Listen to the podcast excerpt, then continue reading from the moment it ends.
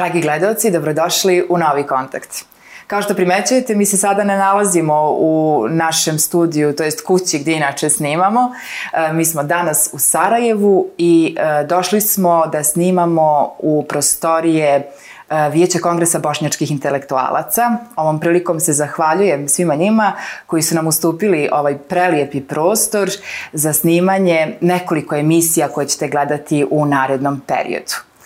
E, moj večerašnji gost sa kojim razgovaram je osoba koju a, sigurno ste, eto da tako krenem, sigurno ste imali u životu a, trenutak kad ste upoznali neku osobu od koje ste puno naučili i za koju ste kazali e, voleo bi da, da ovu osobu pozna cijeli svijet. Moja želja je bila ta kad sam upoznala gospodina Adila Kulenovića i on je moj večerašnji gost. Gospodine Kulenoviću, dobrodošli. Hvala na pozivu i bit će mi jako drago da razgovaramo u jednoj prijateljskoj atmosferi.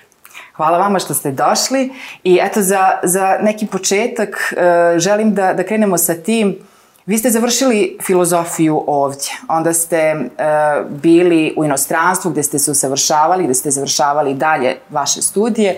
E, mene zanima sad, eto, e, kao što rekao to na početku, da li ste tad znali da ćete da, da se bavite građanskim aktivizmom? Pa nažalost, e, ja, a vjerujem i tako većina ljudi koji su preživjeli e, rat i opsadu Sarajeva, na neki način dijelimo život na neki bivši, prošli i neki novi koji tek nastupi i koji se još nije, kako da kažem, fokusirao da bi se o njemu moglo lijepo govoriti. Dakle, kao da postoje dva života. Jedan život koji je bio sa svojim svim običajima, načinom ponašanja, prijateljima, drugovima, izletima, godišnjim odmorima. Dakle, jedan život u ono predratno vrijeme koji je naglo prekinut i nastupio neki novi prepun izazova i prepun nadanja. Prepun i nada da će jednog dana biti nešto sasvim drugačije. Dakle, u tom kontekstu kada danas posmatram život zaista mi se čini da sve ono što sam želio prije rata, ne mogu reći da sam ostvario poslije rata, niti sa ratom, ali da sam se uvjerio da čovjek nije ono što zamišlja o sebi da jeste, nego da je čovjek u stvari ono što čini. Na primjer, da ste me prije rata pitali, da li će biti rata, naravno, kao i svaki normalni građanin Sarajeva i Bosne i Hercegovine, rekao bi, naravno, da neće biti rata. Da ste me pitali da li bi ja ostao u ratu, u opklirom gradu, bio, podnosio sve ono što se podnosilo, ja vjerovatno, misli za sebe da sam kukavica, vjerovatno rekao ne, ja prvu našu priliku koju bi, koja bi mi se ukazala, napustio taj grad ili tu zemlju, i otišao negdje daleko. Ali, znate, kada je, kada je došao taj trenutak da se odlučite ostati ili otići, tada progovori nešto što, iska, što pokazuje šta u stvar čovjek jeste. Dakle, ja koji sam mislio da, je, da sam kukavica koja bi pobjegao iz nekog rata, kada je on došao, onda dolazi trenutak istine o samom sebi, Jer onda postupite onako kako i sami ne mislite da se to vi, nego da ste vi neko ko ima osjećaj prije svega stida.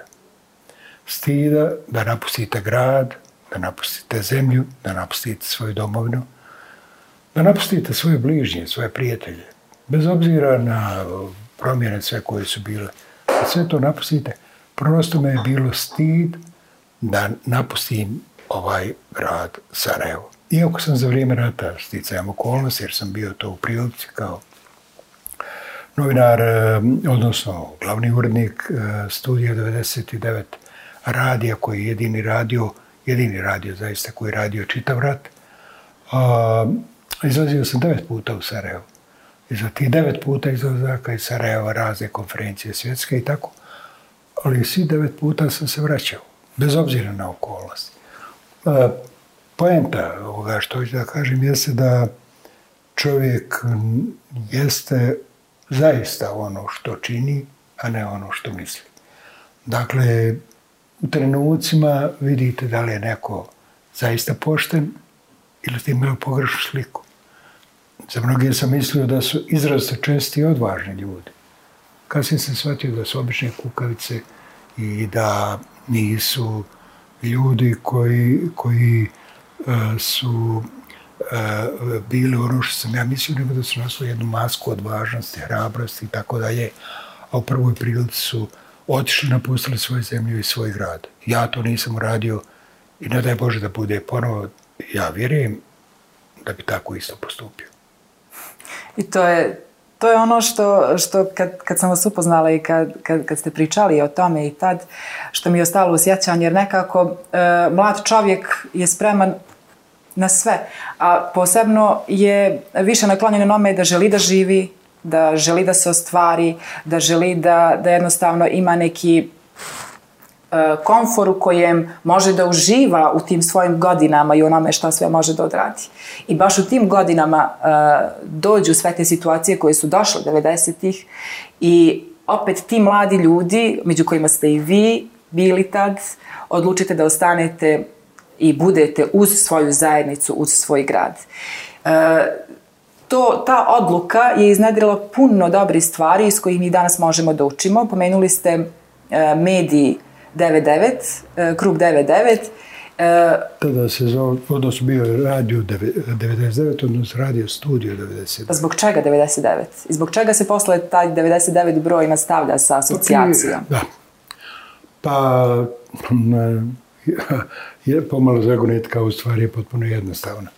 E, ehm, prije rata, kada je, kako se to sad kaže, kolokvijalno pao socijalizam, a, svi smo se našli pred pitanje kako dalje i šta činiti dalje i tako dalje. Ja sam prije toga bio isključivo orijencan ka naučnom radu i očekivajući da ću doktorirati e, baš 92. 93. godine, da ću doktorirati na temi Antonio Gramsci, filozofija praksi, jedan poznati italijanski a, mislilac i rekao bi na neki način ono što je bio Lenin za istočnu Evropu, tako je bio za zapadni svijet Antonio Gramsci. Međutim, vrijeme se krenulo poslije tih izbora i ja sam se odlučio da napravimo jednu firmu koju smo nazvali Altermedia, koja se baviti izdavačkom djelatnošću, pa smo izdali knjige, pogotovo jednu važnu knjigu u tom trenutku, izuzetno važnu, 10.000 primjeraka, što je danas nezamislivo, e, 10.000 primjeraka istina u Bosni i Hercegovini, kratka istorija Bosne a stvari je tome što jednostavno u tim okolnostima mi smo znali možda bolje istoriju zapadne e, Njemačke ili ne znam, Sjedinjenih država nego što smo znali svoju vlastu a, istoriju jer se ona uvijek svodila na ovu diferenciju narod ili država. Kako je se priznavalo da postoje narode, ali baš država Bosna i Hercegovina, pogotovo obnova bosanske države u punom kapacitetu, tako i ta tema došla u prvi plan. E, uh, upravo s tim, uh, četiri mjeseca prije rata, smo planirali da ćemo, i tako smo i krenuli, s jednim malim radijom, Studio 99, uh, e, perspektivno smo mislili da će to biti televizija, tako da ima izdavačku djelatnost, radio, televiziju. Dakle, taj optimizam da je došlo novo vrijeme, e, da ulazimo u demokratski svijet, demokratski poredak i da ćemo sad moći naravno da iskažemo sve svoje inicijative, e, kreativnost, sposobnost, e, snalažljivost u datim okolnostima i tako dalje. Ali kada smo formirali taj radio, mislili smo zaista da će to biti radio komercijalnog tipa, znate, da se zarađuje jednostavno, da se od toga živi. Međutim, došlo novo vrijeme u kojem su izazovi koji stajali pred nama presudili šta i kako dalje. Sjećam se 2. maja 1992. godine, koji je bio zaista ključni trenutak za odluku zaustaviti ili nastaviti. Zaustaviti rad ili nastaviti. A to drugo, ja se ja nije 2. maja, nego 5. aprila e, 1992. godine, dan u oči opsade Sarajeva, e, mi smo bili, e, mi smo bili tad prvi put zarobljeni kao radio, ulesla je neka nepoznata skupina u sivomaslunastim uniformama bez oznaka i zarobila je sve nas koji smo u tom trenutku bili u radiju, uključujući profesora Zdravku Grebu koji je u tom trenutku prije toga vodio jednu emisiju.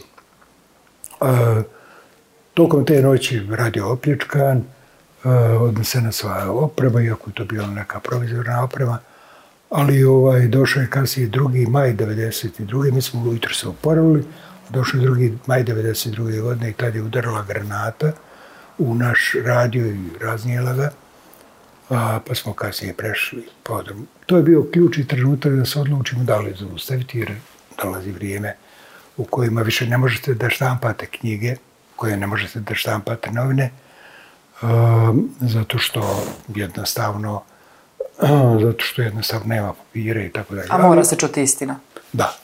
Ali, s druge strane, radio je zaista jedan moćan medij u tim okolnostima. Okolnostima, dakle, kad nema interneta, naravno, nije tad ni postojao. Internet u današnjem smislu, kada ne postoji ovaj, ni dovoljno struje da se televizija može gledati, a pogotovo mirni okolnosti. Radio se, međutim, može da slušati na male baterije, može se slušati na biciklo, jednostavno ljudi su tako pravili neke drame koje su dale dovoljno energije da se ovaj pokrene i da se sluša. Tako da radio je za krizna vremena i u kriznim situacijama jedan od moćnih medija. Naravno, e, okolnosti su nalagale da e, sve ideje o nekoj komercijalnim interesima a, su bile odbačeni prosto silom prilika. I tada je ostalo pitanje nastaviti ili pak ne, komercijalno, objektivno bi trebalo nastaviti, ali postoji ono nešto drugo. Ono što je spiritus koji postoji iznad svih nas, koji ni sami ne razumijemo u vremenima u kojima živimo i koji vas povuku jednostavno na tu stranu. Ne ni, ni, ni svjesna odvažnost, ni svjesna hrabrost, ni svjesni patriotizam, čak ni svjesnost e, o, o, o, o, nekim idealima humanizma, ravnopravnosti između ljudi, država, naroda i tako dalje, nego postoji jednostavno neki spiritus koji kaže vi ne pripadate drugom svijetu nego ovom kojem jeste. I to se odlučite da, da radite na načine koji radite. Slijediti zaista svoje te vlaste ideje nije samo časno. To kasnije zovete časno. Ali slijediti vlastne ideje jeste u stvari biti pomiren sam sa sobom. Radovati se onom cvijetu kada u nemogućim okolnostima razbijeni prozora, navučeni zavijesa od najlona, prvi put ugledate neku jagorčevinu kako onaj cvjetić se pojavio i vidite da je život jači od smrti, da uvijek treba biti na strani života. E, A, to je, to je na neki način taj duh, taj spiritus, to nešto što vas vuče, ono je vjerovatno u analizi bi se moglo reći koji su elementi to formiraju, ali ono je, ono je vjerovatno nešto što dije nad nama i što vuče čovjeka u ovom ili onom, u onom pravcu. Ali a, to 99, sjećam se, dobro ste postavili to pitanje, zašto baš 99, ovaj, jer su mnogi novinari toliko vrata često pitali, mnogi ljudi su često pitali i ja bi se obično nasmijao kao što sam i sad se nasmijao i rekao, a nema velike zagonetke. A, čak sjećam se jednom je Rej Serić rekao, a znam ja, to je zato što Allah Đelšanu ima 99 atributa, da prema tome zato ste vi dali to ime i tako dalje. E, mnogi drugi novinari su izvodili neki strani, pogotovo iznosili iznosili neku priču o kabali, o, o simbolici brojeva, pa se iz toga izvodili neku, pri, a, neku... A bio u stvari jednostavan razlog. Kako smo imali namjeru da budemo komercijalni radio, da kako prije toga nije bilo a, komercijalnih odnosa medija koji nisu bili državni, a, mi smo smislili kako da nas ljudi nađu. Pa onda kako smo emitovali na frekvenciji 99, onda smo to rekli nazvao S-Studio 99, na, kad neko traži... Da bude da lako zapamtljivo. Da lako nađe. Dakle, bez, e, naravno, ja bi sad mogao iz toga izvoditi razne metafizičke priče, a, šta nas je sve vukli tako dalje, ali zaista nije. Zaista je, istina je da je to bilo jedan, tako, prosto jedan razlog. I zanimljivo da je taj broj 99 kasnije postao na neki način simbol jednog građanskog otpora. Jer mi smo tada u radiju 99 imali maltene novinare koji su bili, kako da kažem, izraz cijele Bosne i Hercegovine, od Slovenaca, Hrvata, Bošnjaka, Srba, miksova i tako da, ali nije kriterij bio da tako to pravimo, nego jednostavno kriterij je bio da li neko zna raditi ili ne zna. A kako mu ime, to je već nešto drugo. A, prema tome, simbolički gledajući, a, oko nas se počelo kupljati baš zbog te širine u kojima je, dakle, radio 99 čitav rat.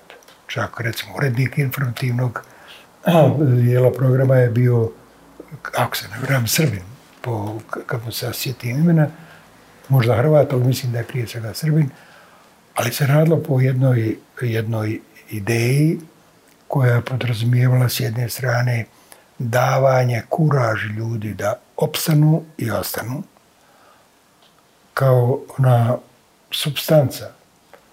Drugo, da isto tako da se drže čvrsto principa, neću reći istine, zato što je istina jako teško je dostići, dostići do istine.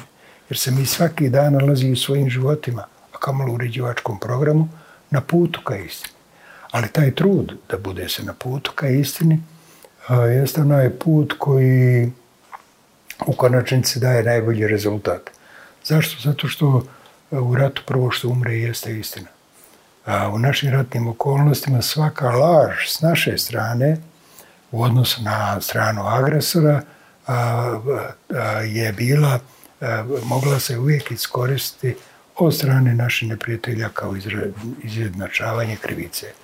Također mi smo čak u svom vokabularu, na primjer, korist, nikad nismo rekli Srbi pucaju po gradu, nego smo govorili uvijek Karadžićevi Srbi, Mladićevi, Četnici, Miloševićeva vojske i tako dalje. Zašto? Zato što je to na izgled, na izgled nevažno, ali izrazito bitno. Jer eh, mi, nas je multietnično Sarajeva i multi, kako da kažem, taj princip koji je svijetu bio zanimljiv, a činio da smo imali snagu a, ne samo vojske ne, u, u fizičkom smislu, nego jednu diviziju sa kojom se identificirao ipak čitav svijet. Sarajevo je postao simbol borbe za opstanak ljudi, bez obzira na njihovu etničku pripadnost, sa jednim jedinim ciljem, a to je da budu slobodni građani i tako dalje. A na toj ideji, kako je prepoznata, naravno, mnogi su nas slušali, mi van linije fronta, a kasnije znam da su mnogi i dan danas prilaze i zahvaljuju se, jer su tim teškim trenucima slušali upravo taj pristup koji je naravno bio jasan prema činjenicama rata u smislu a, ko čini zločini i tako dalje, ali istovremeno nikad nije pretjerivao. Jer najgore u propagandi jeste kada preselite ili kad podselite. Ako preselite, mislim, ljudi vide da vi to nešto izmišljate. Na kraju krajeva svaka laž koja se medijski a, a, lansira može imati jako negativne posljedice na život ljudi. Na, na, na, na, na, zaista u fizičkom smislu da će možda otići pogrešno na lijevu ili desnu stranu zbog vaše pogrešne informacije nositi tako nešto na savjesti ne predstavlja odgovornost koja je bitna i u ovome trenutku. Dakle, taj 99. i zbog toga su a, se polako, polako skupljali intelektualci oko a, studija 99. jer smo a, jer su oni istovremeno bili i akteri, zagovornici u mediju, a istovremeno su bili i ti koji su se postepeno formirali kao grupa. I da ne bismo postali grupa koja grupaši, koja je nelegalna, koja je tako grupa kao nešto što je pred svakim zakonodavstvom upitno, onda smo jednog dana odlučili da se tokom u septembru 1993. godine da se formira pod naslovom Asocijacija nezavisnih intelektualaca krug 99. Vjerojatno je to jedan od rijetkih, rijetkih, ako ne možda čak neki novinar su tvrdili jedini slučaj u svijetu da je iz jednog medija nastala jedna organizacija. Uglavnom bude obronut. Jeste, koja je ovo sad iduće godine će obilježiti 30 godina. Oni su, odnosno, ja sam naravno bio inicijator formiranja toga, e, naravno okupili se veoma brzo e, sa odlukom da uz ovo asocijacije nezavisnih intelektualaca dodamo i ovo krug 99, da ostane u istom duhu a, i istom ovom značenju. A, htjelo se s tim naslovom na neki način, pomalo romantično, a, htjelo se na neki način slijediti jednu ideju a, Češkog proljeća a, grupe 77, a, koji su zaista bili, a, bili oni koji su stvorili pretpostavke da na čelu sa Vaclavom Havelom, koji će kasnije postati čak i presnik češki, a, borbe za prava čovjeka, za slobodu, za otpor prema staljiniškom eh, eh, totalitarizmu i socijalizmu tog, tog eh, rusofilskog tipa. A, po uzoru, dakle, na toj grupi, grupa koja je odigrala značajnu ulogu u, na Češkom proljeću, a, mi smo tom pravcu to slijedili. Kasnije su neki govorili da smo slijedili ideju stvari kruga, a, Beogradskog kruga, a u stvari nismo, jer mi u tim ratnim okolnostima nismo znali da postoji. Tek kasnije smo znali da postoji Beogradski krug, tek negdje, ja mislim negdje, u stvari 95. godine, posljednjih godine rata, kada je jedna grupa beogradskih intelektualaca na čelu sa a, profesorom Životićem, a, Stambolićem, Radomirom Konstantinovićem i drugima, došli u Sarajevo i a, da se a, pokaže na neki način solidarnost intelektualaca Sarajeva sa intelektualcima u regionu i svijetu. A, moram priznat, međutim, da iz tog vremena je nastalo i, pa da vam pravo kažem, svojvrstno prvo šok, posle toga, posle toga razočarenje, a nakon toga je racionalno privatanje stava, da a, svijet ipak je a, toliko bio senzibiliziran sa, na primjer, Salmanom Ruždijem, za koje su potekle, a, a, a, kako da kažem, potoci a, suza zapadnog svijeta na sudbinom Salmana Ruždija. I sve vremeno u Sarajevu su Salman i Ruždi intelektualci, pjesnici, književnici, umjetnici, Eh, znanstvenici i tako dalje, su ubijani kao na safariju, a solidarnost je bila jako mala.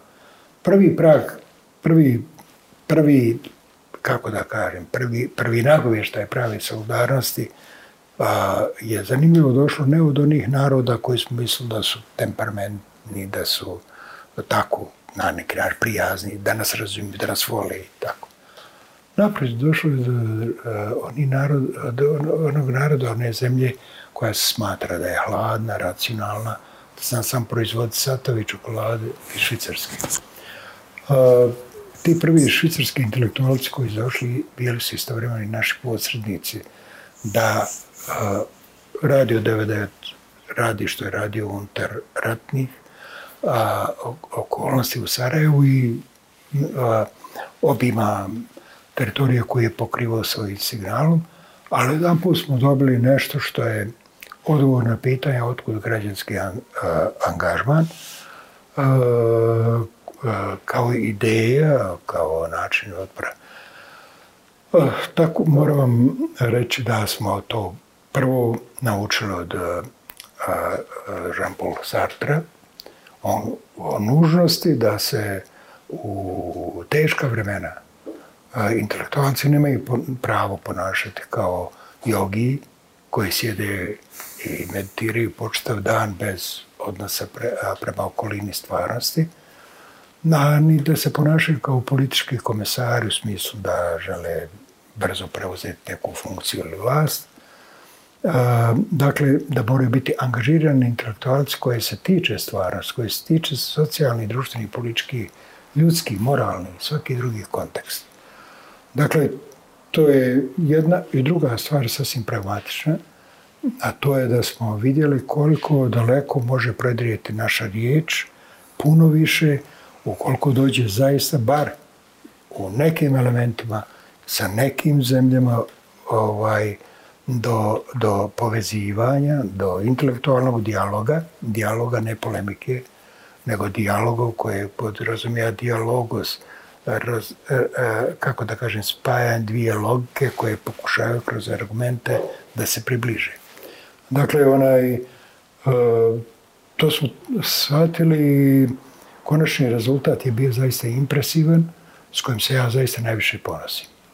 A to je da 1994. godine smo mi organizovali a, potpisivanjem deklaracije o slobodnom i jedinstvenom Sarajevu, dakle u ratu, u ratnim okolnostima.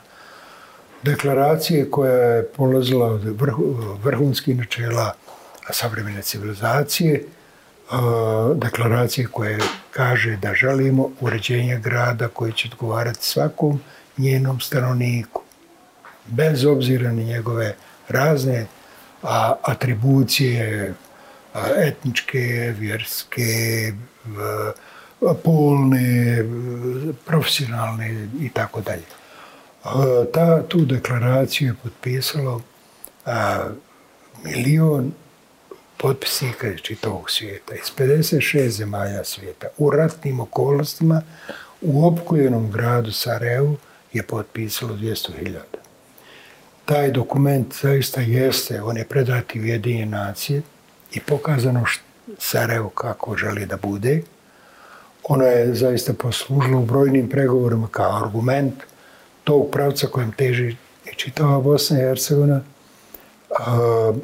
Naravno, unutar uobičajni japajakanja različitih političkih čimbri ovaj, stranaka, naravno, to se uvijek želi staviti u drugi plan, jer onda izlazi, e, gubi se dimenzija, gubi se dimenzija genijalnosti pojedinca, a ne volje naroda. Mi smo željeli kroz ovaj čin da pokažemo tu volju naroda, koja će ipak kad tad, kad tad do, dobiti svoj, svoj, svoj, tako da kažem, svoj epilog. Epilog u smislu stvarno, stvarno ambijenta, u kojem će konačno prodisati ova zemlja, u kojem će ova zemlja konačno biti izaći stogodišnje, rekao bi, stagnacije za modernim svijetom. Uh, možete li da nastavim dalje ili ćete vi pitanje? Ne, ne, znači, uh, mislim, ja sam spustila... Ne, ne, ne mogu, ja kad krenem, ne znam se, ne znam se često zaustaviti. Ne, ne, uh, slobodno, jer generalno stvarno uh, kroz ovakve razgovore mi želimo da, da upoznamo sve ono šta, što, što je važno i što je bitno u, u životu i radu čovjeka koji, koji sedi jeli, preko pute nas i sve ovo što ste sad naveli je izuzetno važno da, da čujemo. Ja sam, eto, e, zapamtila puno stvari koje ste sad kazali, ali istakla bih nekoliko tih E, na kojima želim da, da, da se opet vratimo i da... A, prva stvar je ta e, kad ste kazali da, da jednostavno u cijelom tom haosu čovjek kad stane vidi da, da postoji život i da ima život. To znači, to jest da ima nade za borice. I, I to je ono što, što vas je pokretalo. Ako, eto, taj neki čisto zaključak što, što mogu iz toga da, da, da ja sad uzmem i da kažem. A druga stvar, sad kad ste pomenuli ovaj dijalog koji, to jest kad ste kazali da da je da se ipak čuje i da se vidi taj rad koji se radio unutar takvog grada kakav je bio u tom periodu, unutar jedne asocijacije koja je tad brojala toliko, pa onda kasnije toliko članova, ne mogu da, da ne zaključim to da sigurno se ne bi video taj rad i sigurno ne bi bio vidljiv i ne bi se čulo to šta se radilo, da se vi međusobno to jest da vi međusobno niste imali kvalitetan i zdrav dijalog. Pomenuli ste da je u tom radiju uh, Srbin bio urednik, Hrvat bio novinar, Bošnjak bio takođe novinar, ne znam, itd. itd. Znači, uh, više nacija je tu funkcionisalo i radilo zdravo, totalno jedinstveno i ravnopravno, ravno, bukvalno radilo se na tome da se pokaže šta je zapravo Bosna u tom malom i šta Bosna treba da bude iz, iz te cijele asocijacije i svega toga što ste vi radili. Tako da, e, mislim da da je to zapravo ono što nama danas i nedostaje, pokazati da svi možemo i da je bogatstvo to da, da smo svi različiti, ali da, da svi možemo biti ravnopravni i jedinstveni i, i nekako e, svi, svi, svi da, da, da budu jednostavno uh, po, po istim tim nekim principima i, i da, da se uopšte, da, da nema sad, ok, ja sam bošnjak, bošnjakinja i ja želim sad da, da u svom radiju zaposlim samo bošnjaki. Jer, je, ali želim da pokažem, ne, ja želim da pokažem raznolikost i želim da budemo svi tu različiti. I to je ono što, što jednostavno, mislim da je tu srž tog uspeha sve, kod svih tih godina. Pa, počeli ste s tim oko samog e, tog e, principa života ili da kažem ta naklonjenost ka životu. Ja zaista ne mogu a da se uvijek ne sjetim da je za mene lično najtužniji dan u Sarajevu bio onaj dan kada smo, jer mi smo svaki dan emitovali naravno a koliko je taj dan rođeno u Sarajevu.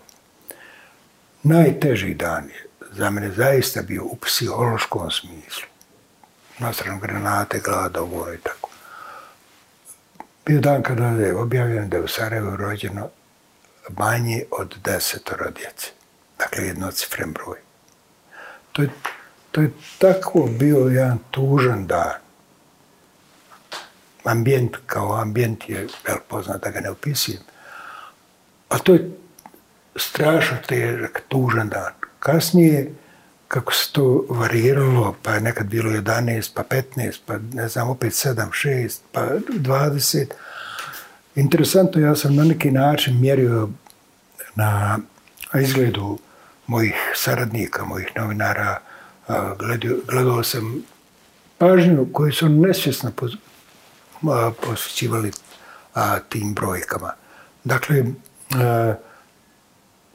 na neki način sama vjera u e, životni nagon, u elan vital, ne samo individualno, nego narodni elan vital, narodnu, e, narodno osjećaje, narodnu volju, volju za životom, volju za onim, jeste činjenica koja a, potvrđuje, kao što je potvrdila evo, kod nas, bez obzira na okolnosti Bosne, da nikada neće da se ne može uništiti jedan narod. Ukoliko taj narod ima taj unutrašnji ran vital, tu unutrašnju volju za ostanak, tu žudnju za životom, taj princip života, a mislim da vi, bar u Sanđaku, podjednako kao i mnogim dijelovama Bosne i Hercegovine, imate taj elan vital, tu žudnju za životom, tu žudnju za stvaranje, tu žudnju za opstanku, koju ne može se onda, znate, ovaj, uništi. To je, to je na neki način, rekao bi, ne ideal, neko konstatacija koja i meni i u ovome trenutku, bez obzira na teški ambijent u kojem u ovom trenutku živimo, e, daje pouzdanje i snagu da bez obzira na sve ostalo, ako ste na pravoj strani e, pravde, istine, ako ste na pravoj strani istorije, što se sad često koristi, a, kao pojem, ako se na pravoj strani istorije, bez obzira na mukotrpnost svega kroz se prolazi, ovaj, izvjesnost opstanka radi budućih generacija, radi nastavka života je a, a, a, sigurno pouzdana. Drugo ste pomenuli oko ovoga, ovoga principa djelovanja kruga 99, ne djelovanja, nego jednostavno eh, imidža, kako da kažem, koji je stvaran ne zbog imidža, nego stvaran kao prirodna stvar, da se nastavi taj sarajevski, bosansko-hercegovički način života. A, jeste bio, pravo da vam kažem, koliko spontan, ali toliko s druge strane, a, toliko s druge strane on je izražavao naše čvrsto uvjerenje da naš opstanak ovisi o tome. A, znate, jedan a, vojske dolazi, prolazi, čizme vojničke ulaze, dolaze, ruše, razaraju, prolazi. Ali nijedan rat ne traje vječno.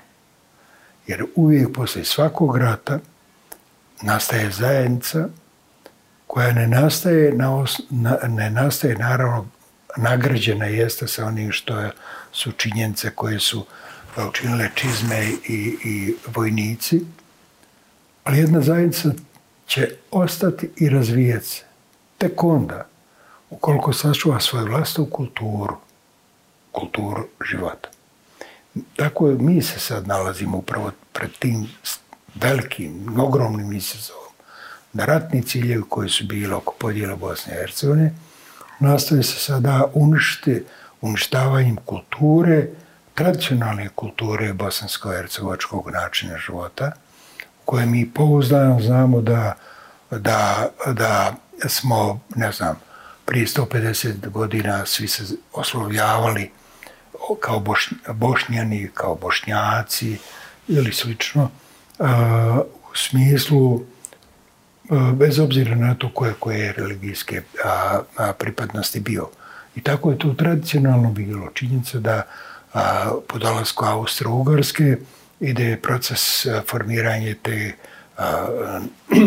nacionalnih država, ali isto tako dolazi i do istovremeno pojave, a, pojave ili instrumentalizacije od strane Srbije i Hrvatske, instrumentalizacije a, pripadnika katoličke vjere ispovijesti, pravoslavne vjere ispovijesti u Bosni, koji su prije toga bili zajedno i sa muslimanima bosanskim, bošnjani, dolazi do njihove diferencijacije i podijele na Srbe, odnosno identifikacije sa srpskom ili hrvatskom politikom.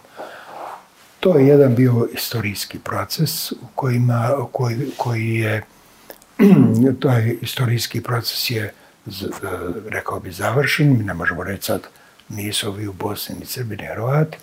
Nema im pravo to reći zato što se e, tako ima.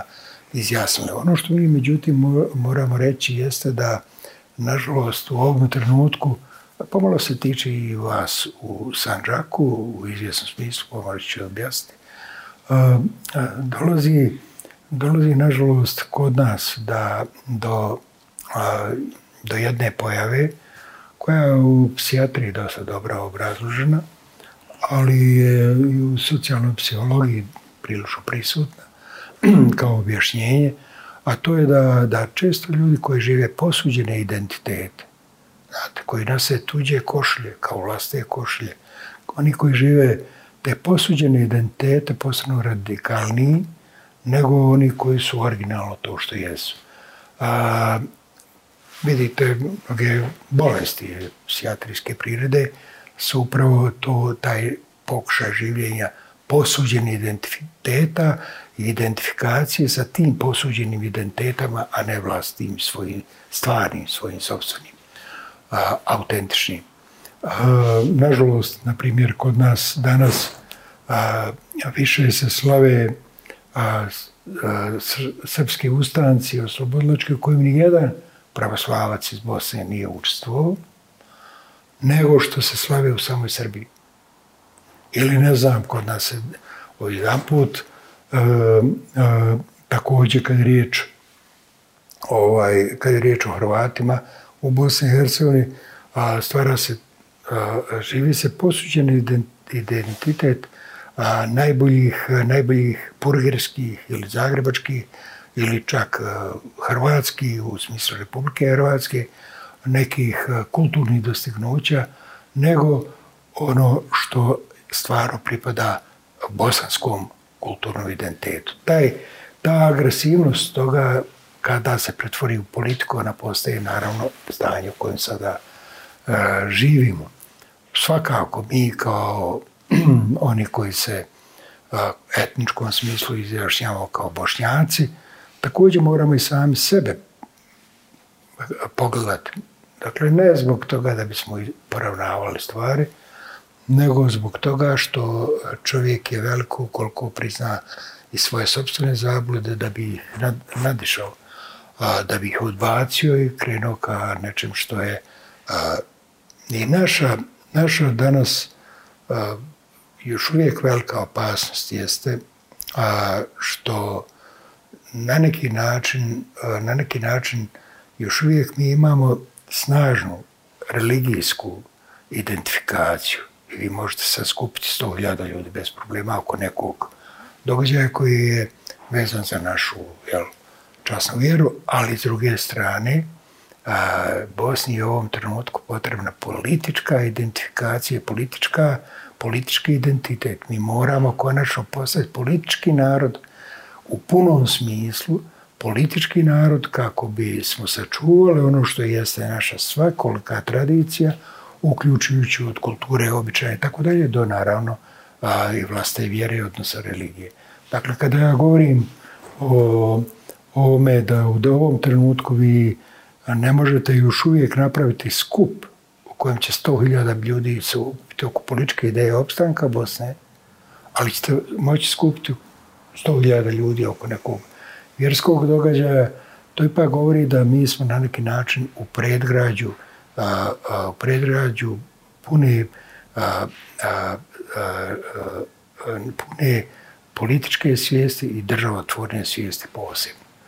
A, čak u našem jeziku, čak u našem jeziku, govorim i o bošnjacima, naravno ne samo bošnjacima, bosni i drugima, mi još uvijek imamo a, mnoge identifikacije, koristimo mnoge pojmove koji pripadaju upravo oni koji, koji u ovome trenutku žele da ostvare ciljeve koje su postavili sebi još u 19. vijeku u smislu negacije Bosne i prave nas slijepi pred, pored, pored očiju da ne su tamo. Jer naše narodno je ime Bošnjak, to je svakako, ali naše nacionalno ime je bosansko. Jer nacija u savremenom smislu, u smislu Evrope, jeste nacija i država. Svaki švicarac, bio on italijan, bio on francuz, bio on njemac, mislim, po prijeklu, kao narod, ovaj je švicarac. On pripada svojoj švicarskoj nacionalnoj državi. Oni govore, čak i mi sad miješamo, evo, Bosna i Hercegovina, miješam pa nacionalni plan, akcijni nacionalni plan za Bosnu i Hercegovinu i koristimo normalno akcioni nacionalni plan, misleći na državu Bosnu i Hercegovinu. A zašto je kod nas to potrebno napraviti tu diferenciju? Zato što ako ovdje u Bosni žive tri različite nacije, onda su to potencijalno tri različite države što zaista ovi se pratisti hoće. A to nije istina. To su tri narodne skupine ili tri naroda u Bosni koje imaju svoj etnički identitet koji se zovu Bošnjaci. Ali mimo tog etničkog identiteta, on neće obstati ni kao etnički identitet, ne budemo li imali kuću mira, a naša kuća mira je Bosna, država bosanska. Prema tome, mi nismo primjeni, evo sad će u, za koji dan, 22. maja će se napuniti 30 godina od kad je Bosna i Hercegovina primjena u Ujedinjen naciji.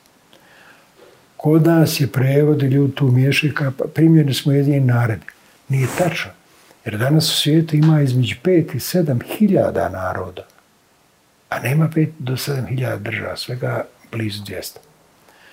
Prema tome, mi smo primjeni Ujedinjene nacije. I trebamo da shvatimo da smo primljeni znači, Ujedinjene države koje su jedinile u organizaciju koja se zove organizacija ujedinjenih nacija. Pa prema tome, kada govorimo, drugo je sad pozicija, naravno, to je vama možda Sandraku tež, teže to prihvatiti u smislu, zato što je drugo je nacionalna manjina. Nacionalna manjina je ona manjina koja je u etničkom smislu, u narodnom smislu manja i koja dobija određena prava po ustavima zemlje Austrije ili Srbije ili bilo koje druge zemlje. A, e, ovaj naš, naš, naš, naš, naša nužnost, ako ćete krijek intelektualaca s druge strane, da konačno se a, identificiramo sa modar, modernim svijetom, sa modernom Evropom, sa standardima te moderne Evrope i modernog svijeta, jeste jedina tačka stvarna, prava tačka od našeg oslonca za napredak ove zemlje. Ako prihvatimo da je u Bosni, pored nacionalne srpske države, svi Srbi istovremeno su posebna nacija, onda su samo onda su oni posebna država koja sutra se odvaja. Ili Hrvatska također. Prema tome mi, evo, uzao sam samo jedan primjer, da ne govorim brojne drugi, koje moramo silom prilika, kao što su jevreji u svojoj istoriji, e, o svojoj sudbini, bili prisilja, bili životno prisiljeni da se u različitim sistema, okolnostima, državama u mene, prilagođavaju da uvijek ima jednu, jednu tačku zajedničkog oslonca, tako i mi moramo također da imamo jednu zajedničku tačku oslonca, da je bosanska država kuća mira za svakog onoga koji se s njom identificira. Ne morate da živite u njoj, ali ona vam mora biti oslonac za vašu kuću mira. Prema tome je osnovan za, Bos, za Bo, Bosn, bosansku, na bosansku državu. A, nije, a, nije nikakva iluzija, nego je realitet koji, koji nas čini da opstanemo, a, da se dalje razvijamo i tako dalje. Drugo, onaj, mi a, sa tog kritičkog polazišta kada govorimo i kada imamo jasan stav prema svakom, prema svakom a, hegemonizmu prema Bosni i Hercegovini, prema i dalje nasrtaj na bosansku državnost, odnosno na e, moramo, moramo činiti zaista velike napore poput uh, jevreja kako bi došlo do prosvjećenosti našeg svijeta. Jer mi se možda nalazimo u pred, uh, pred doba, naš, naš, naš narodni korak on se već vidi, on je već tu. Naše brojne genera naši brojni mladići, djevojke danas su po najuglednijim svjetskim školama, univerzitetima i tako dalje. Ali to je još uvijek pros, predprosveteljski period a, narodnog prosvjećenosti, a, zajedničke tačke koje teži bez obzira kako će se sutra političke organizovati u neke strankice, stranke, velike, male, nije bitno. e, nego kao, kao cilj, jer za svakog jevreja, kao što postoji ideal Izrael, kao mjesto koji drži i koji privlači, tako i bošnjaci moraju imati to političko državno mjesto koje privlači. A, bez te ključne poveznice, ključne tačke, sve drugo će nas voditi ka tome da moćete vi slobodno biti, imate džamiju napravljenu i u Rimu, ali nikada nećete biti Rimljani. Mi moramo biti bosanci a, u političkom smislu, bez obzira u kojem dijelu svijeta živjeli, jer to je jedina sigurna tačka oslonca za sve nas. I to svjetlo kojem govorite mora doprijeti do Sanđaka, jer e, upravo i, i taj narod koji je tu, jednostavno e, svojim, svojim aktivizmom treba osnažiti upravo tu Bosnu, to je taj mir u Bosni. Pa, znate, ovaj, zaista je, a možda meni bilo na neki način,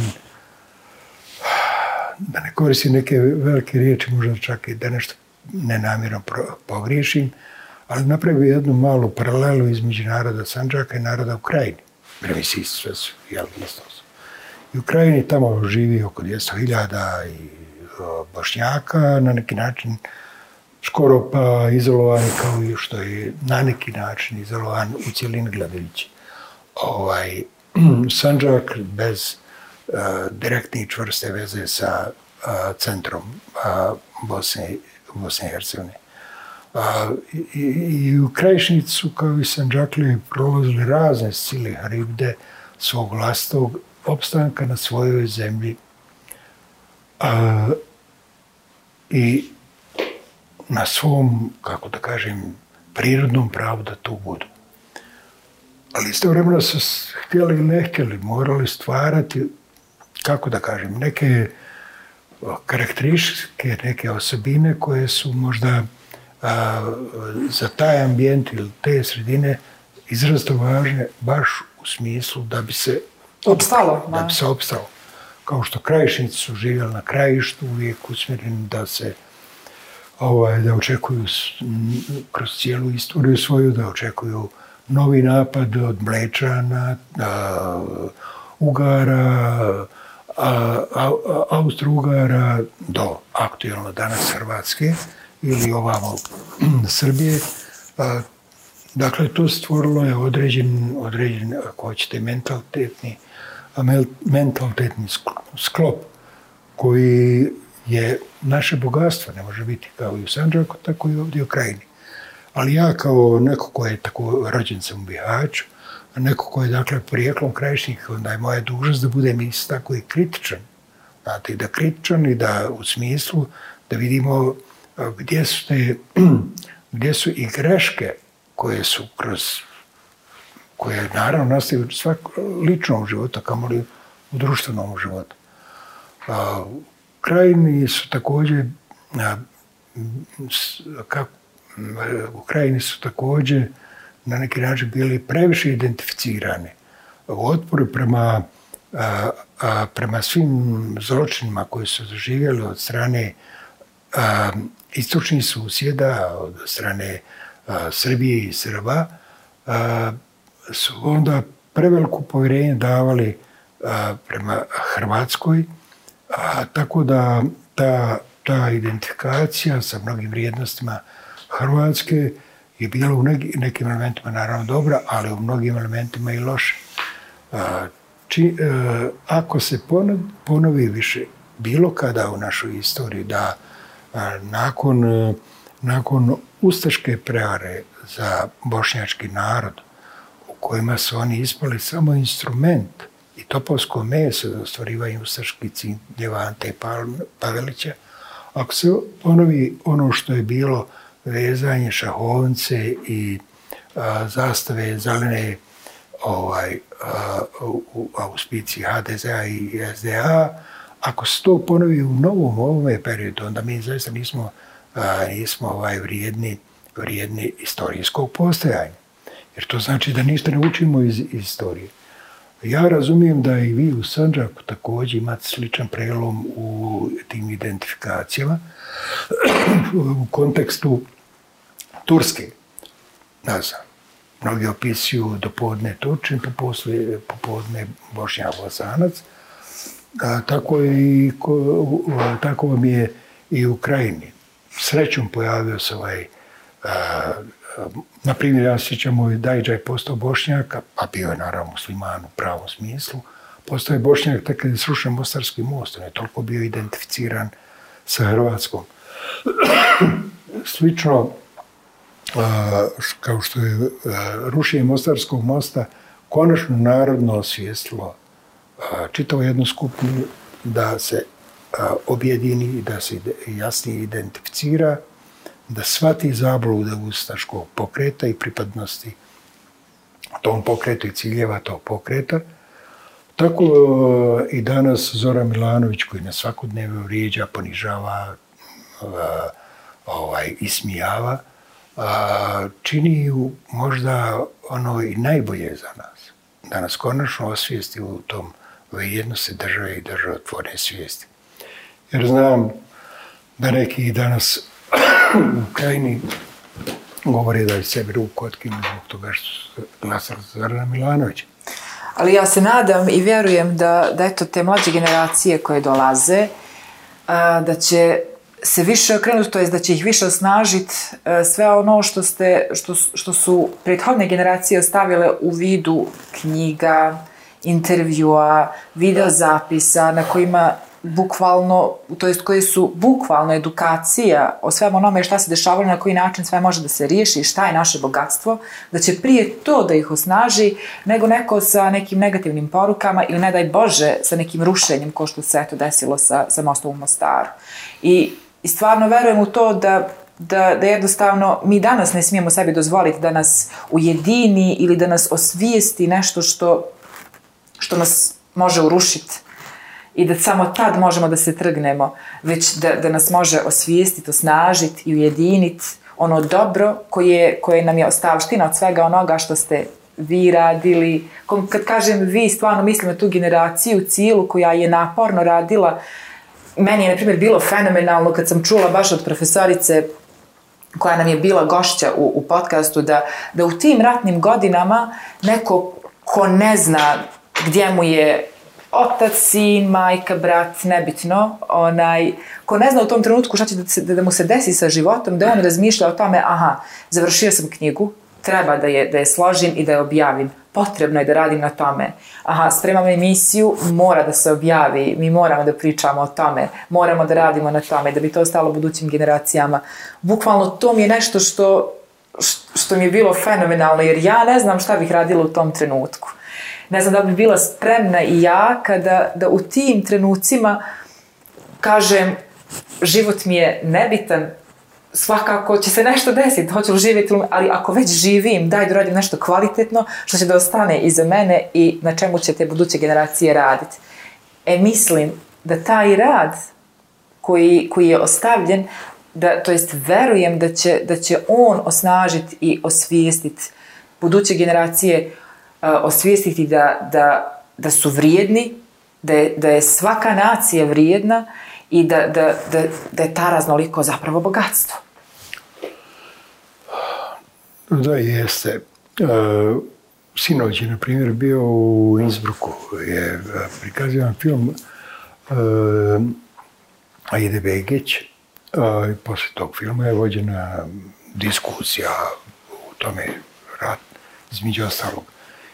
Zanimljivo je stranci su jedno ključno pitanje postavili, a, postavili pitanje a, o tome zašto se vi tamo ne pomirite, jel, da očuvate tu vašu različitost.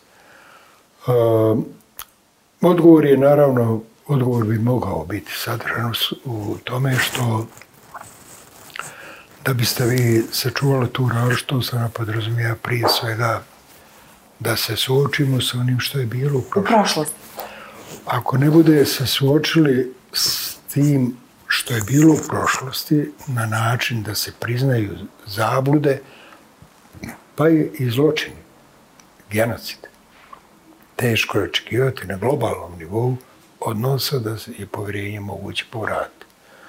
S druge strane, realni život, realni život koji teče i u ovom trenutku, a pokazuje da u dubini Bosni ne postoji nagon za bijanjem, uništavanjem drugog, jer i dalje na mikronivou ostaju i prijateljstva i poznanstva i razmjena, trgovanje, švercanje, čak i kriminal se najbolje pokazuje da tu nema nikakvih razlika, nego se savršno ovaj slažu. Ali i naučnici i tako dalje. Naša djeca koja danas studiraju a, mislim da je oko 10.000 e, registrovano koji sad nalaze se trenutno u, a, u raznim zemljama u svijetu, a koji nisu dijaspore tamo, nego neko koji su otišli odavde koji su tamo školuju, oni doista već, već e, i takako e,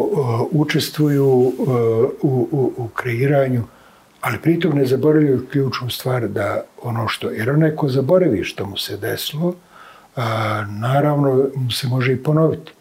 A s druge strane, a, s druge strane, činjenica, na primjer, da nakon opsade Sarajeva, nakon toga što sam ja, evo konkretno, govorim sam o sebi, a nakon što sam ja mislio, a, kada mi je bila ranjena kćerka, što sam mislio, daj bi Bože samo da doživim taj dan, da dođe mir, tražit ću onoga koji je pucao, tražit ću ga jer znam iz kog pravca je pucalo, tražit ću sat, minut koji je bio na toj liniji da mu se osveti.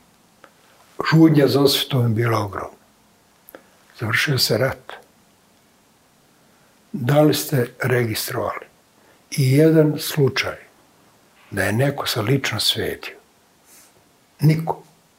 Ni jedan međunacionalni, međuetnički sukob na personalnoj nivou koji je završio nekim tragičnim ishodom, čak, evo, sa ovim mo, moje želje da se osvetim u, a, ne daj Bože da se gore je desilo nešto a, sa, sa čerkom, ovaj, a, nije rezultirao nikakvim činom, nego povjerenje u šta? Povjerenje u pravdu, u zakon, u Božju pravdu. Povjerenje da je ipak važniji život nego stalno ubijanje, osvete, mržnje i tako dalje. Mi to možemo čak i kritikovati sada sa distance i reći zašto nismo mi kao jevreji napravili trojke koji će ići ubijeti. One koji su povlačili te kanape, one koji su nikad neće biti dostižni sudu pravde i tako dalje.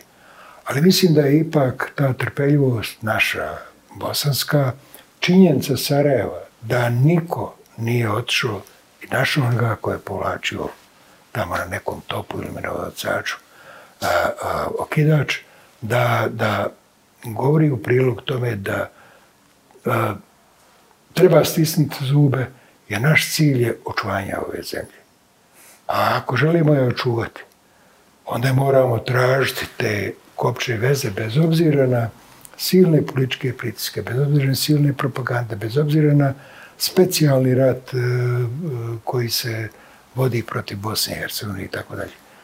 Onaj, nema jednostavnih odgovora, ali a, niti je moguće do kraja sagledati cijelinu, cijelinu stvari. Ali svi moraju znati, mi nemamo rezervnu domovinu koja predstavlja našu sigurnost i sigurnu kuću, mirnu kuću. Prema tome, naša snaga je puno veća nego što to misle naši neprijatelji. To smo uspjeli pokazati onda kada su ovaj grad branio u tenama, farmirkama i a, a, a, a, vodovodnim cijevima koje stavljao, stavljao ovaj eksploziv. Prema tome, ovaj, a, a, odvažnost života nije stvar čak ni onoga što je zapisano. Odvažnost života jeste sve one silnice koje uču na, na čovjeka i njegova, eh, njegov profil. To može biti naravno eh, podjednako eh, inspiracija da budem sasvim precizan, ne, da ne redam nako formalno, nego da budem precizan. To je prvo muzika. Jer muzika je nešto što povezuje i onog u kraju i ovoga u Sanđaku. Znate, mi imamo specifične svoje, svoj autentični uh, muzički izraz, odnosno ono u čemu uživamo kao vrhunac vlastite ljepote. To je na prvom mjestu. Jer muzika je i kraljica svi umjetnosti. A, a mi tu kraljicu imamo, posjedujemo, samo je često runimo nekim istočnjačkim a, dodacima koji su nepotrebni. Ali ipak preživljava i nastavlja se vdalinka da postoji i da se pjeva. Drugo, druga, drugo to je, vi morate ipak e, imati u vidu da a, druga umjetnost poslije, poslije muzike je poezija. Pa zar mi nemamo i takako a, i sada živuće pjesnike koji pjevaju na način koji da, nadilaze naš kvantitet i postaju svjetski poznata imena. A da ne govorim o ostalim umjetnostima od filma, od slikarstva, kiparstva i tako dalje, književnost naravno i ostalog. E, dakle, drugim riječima ovdje da kažem da sve to na neki način profilira nas, profilira u autentičnosti, ali profilira na način koji nam daje, a to naša djeca danas koriste u inostranstvu kao veliku svoju prednost, dakle profilira nas na način da otvaramo sebi put u moderni demokratski svijet, u modernu Evropu naše zaustavljanje, ako hoćete i narodno zaustavljanje, krajem 19. vijeka, izvan evropskog prostora, mora korašo biti prekinuto. Mi sada imamo priliku i šansu, što nikada prije toliko u zadnjih 100 godina nismo imali, da se konačno do kraja integrišemo u sistem evropski civilizacijskih vrijednosti, ne zbog toga što je njihova muzika, književnost ili poezija bolja, nego zbog toga što je savremeni oblik političkog uređenja koji garantuje opstanak države poput Bosne i Hercegovine bez obzira na njenu raznolikost, jer su evropske vrijednosti moderne civilizacije. Naše zaustavljanje na 1900. godini, na primjer, je bilo ipak uslovljeno činjenicom da smo 1900. godine imali svega deset, ukupno deset ljudi sa fakultetom, sa zapadnim fakultetima, svega deset, a, ovaj, a, svega de, desetero imenom i prezmenom. Porast tog broja 1937. 8. već bio na nekoliko stotina, ako se ne vram oko šest stotina. A zamislite koji je sad to broj? Mora sigurno pomnožiti da je sad vjerovatno više struko veći. A, prema tome, taj put ka obrazovanosti treba sada pređe u put u političku, političke osviještenosti. Političkog svijesti da smo politička bića. Nas su dugo ubijali u glavu da je politika kurva, da je politika a, sve nešto najgore, da je politika nešto što se bave neki koji je dosadno. Ali ne može jedan narod opsati ukoliko ne razvije svoju političku svijest i samosvijest. Sadržanu u ključnoj stvari. Ključna stvar se zove država. Neki kažu, nama je najvažnije da opstane islam. Pa znate, ali ne može opstati ni islam ako ne postoji teritorija i država koja to garantuje. Prema tome je naša borba za prosvjećenost je borba za opstanak države Bosne i Hercegovine i njene, njene izgradnje. Srećo, u ovom trenutku, ako bude zastupajući takve vrijednosti, takve kategorije vrijednosti koje su evropske, koje su savremene, koje su civilizacijske, to nam pružuje najveće garancije da ćemo ostati zaštićeni i podržani od progresivnih ljudi diljem svijeta. Kao što je to bilo i toku prethodnog rata, tako je, evo vidimo, bez obzira na naše nezado, negodovanje što nije nešto brže, bolje i tako dalje, ali ona ipak pruža priliku da sve veći i veći broj se identificira sa našom pozicijom i postoji svjesni da opasnost za Bosnu ne proizilaze iz nje same, nego oko nje. Ja bi se sad samo na trenutak vratila, pošto je to zapravo ono što sam htjela da vas pitam na početku, ali smo otišli uh, ovamo. Jeste, ali nema veze, ovaj, ova forma nam dozvoljava da, da, da, da idemo kuda god želimo. Uh, kad ste pomenuli krug 9.9, meni je tad prošlo kroz glavu da, da vas pitam sljedeće. Negde sam pročitala da ste odradili uh, tipa 5000 intervjua, razgovora. Da. Uh, I, I to je stvarno velika brojka. Mi smo sad radili 30 i, i nešto, uh, blizu 40 ovih uh, podcasta i nekako svaki podcast je drugačiji, svaki razgovor sa, sa gostom kogod daje je drugačiji jer svi su ljudi različiti i za svakog treba posebno se spremiti, na neki specifičan način sve to odraditi. Eh, eto, za vas, na primjer, to sam eh, gledala, istraživala, ok, upoznali smo se, ali to je nekako, ja sam više bila upoznan, iako sam slušala cijeli razgovor kad, kad je bilo to upoznavanje, međutim, stvarno nekako potrebno bar malo sve to videti, a s druge strane, uh, Eh, osjećaj i doživljaj nakon svakog tog intervjua je drugačiji. Koji je vama bio onako da možete kažete baš poseban intervju koji ste odradili, razgovor sa, sa nekim s kim ste odradili, zbog čega? Jer 5000 je stvarno velika brojka. Da. Uh, meni nije bilo problem to raditi u tehničkom smislu, gledajući zato što uh, sav moj napor do prije rata je bio usmjeren u glavu ka nauci, prema tome, naravno, puno sam čitao, pa mi nije onda bilo problem uskakati u različite, u različite oblasti.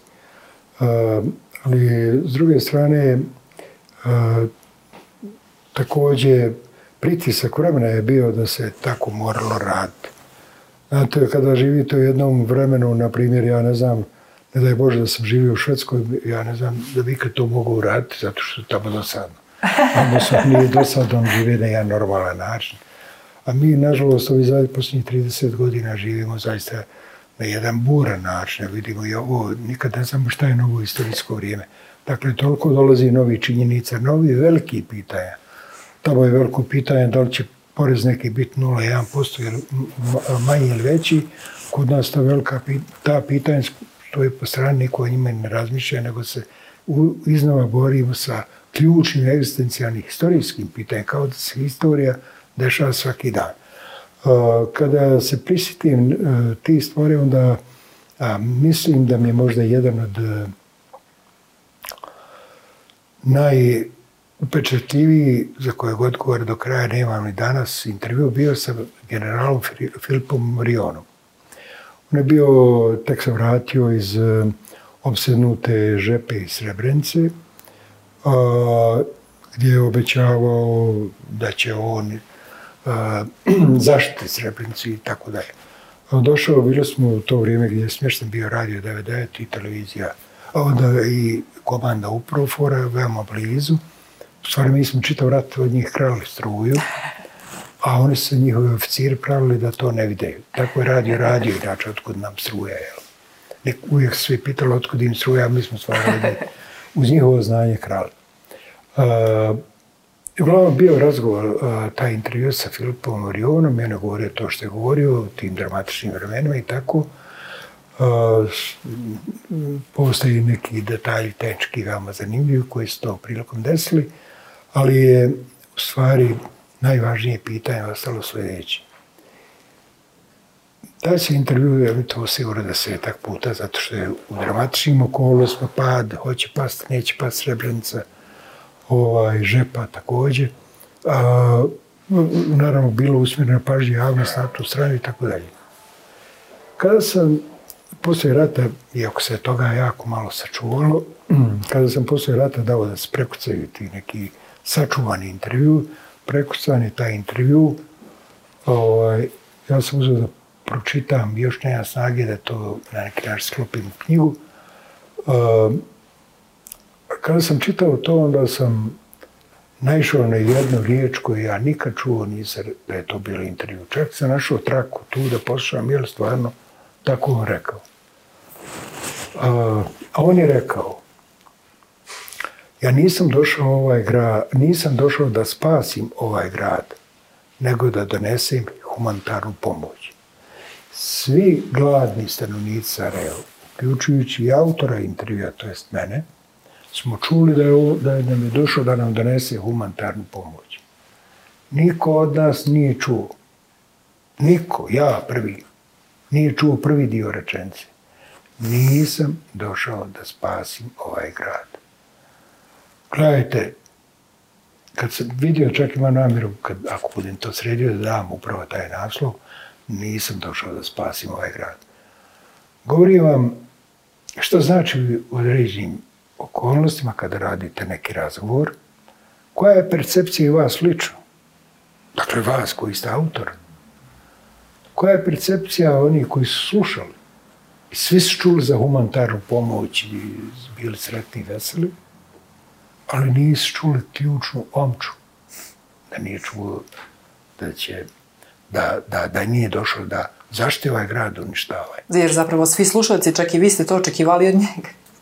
Pa, mislim, mi smo to očekivali, ali nama je u tom trenutku na gladnim očima svoga bila ta humanitarna pomoć, taj paket koji će pas da preživimo naredni dan. Dakle, postoje još uvijek pitanje te percepcije onoga što vi dok razgovarate sa mnom, percepcije koju ima naš uh, uh, gledalac, e, e, ona je zaista nešto što ostaje kao, kao pitanje. Ja ne mogu sebi do dana današnjeg do kraja da odgovorim na to tako važnu stvar, a mi smo aplaudirali, radovali se. A znači, prepustio nas je bio da bude ono što je bilo. Jel? Dugotrajna opsada sa toliko mrtvih muškaraca, žena i djece.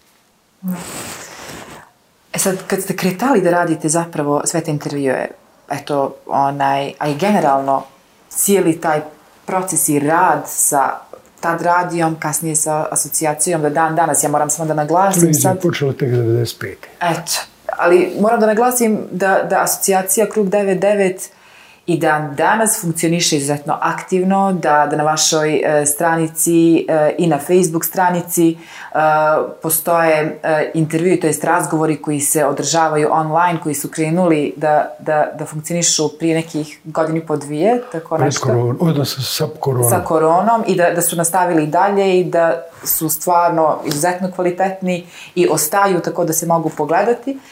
E, prije nego ste krenuli sa svim tim radom na taj način, jeste li imali možda nekog ko vam je puno značio u vašem životu i ko vam je dao možda neke smernice ili, ili možda ste pročitali neko delo u kojem ste vidjeli inspiraciju da, da to jest ili motivaciju da, da krenete sa građanskim aktivizmom?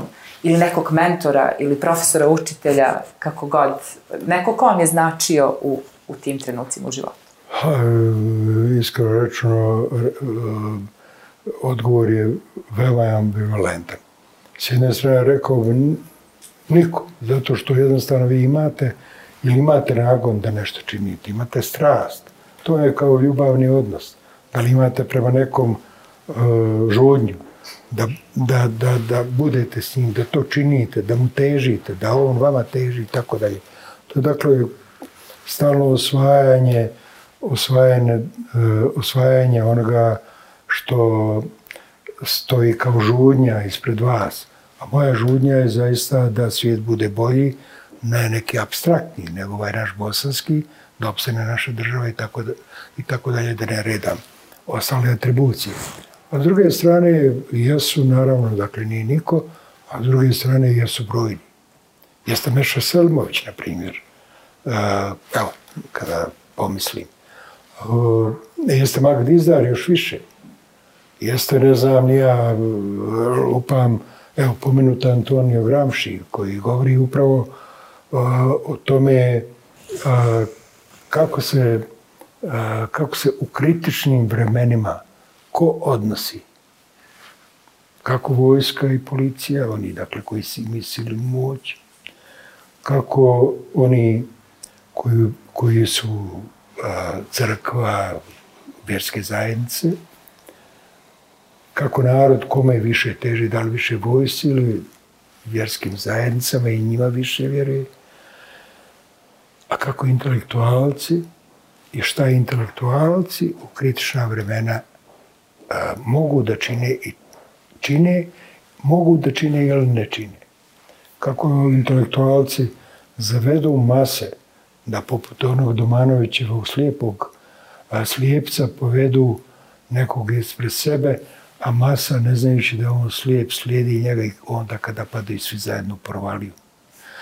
Dakle, ovaj, e, teško je da, da, kako da kažem, konačni odgovor. Ja sam znam da, ne samo naravno ja kao osoba, nego naravno i svi oni koji učestvuju u onome što mi zovemo misija kruga 99, e, to je da svi ljudi E, tog, kako da kažem, profila, e, tog inspiracije, tog motiva, e, nisu, dakle, oni koji su niti jogi, niti ovi komesari. Dakle, niti jogi u smislu da sjedi četiri zida i namišlja uvijek šta ne valja, šta bi trebalo biti bolje, a ne mrda iz vlasti sobe da učini bilo šta boljim a nisu ni komesari u smislu da im je stalo tek do kolajni vlasti, moći, novca i tako dalje u, smislu, ne mislim, poštenog sticanja od sobstvenog rada, nego nekim prijekim, prijekim putem.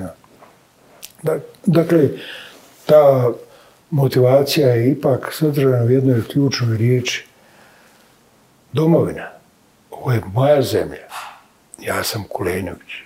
Moji Kulenović su a, porijeklom, čije znamo u zadnjih šesto godina sve loze koje kuda ide.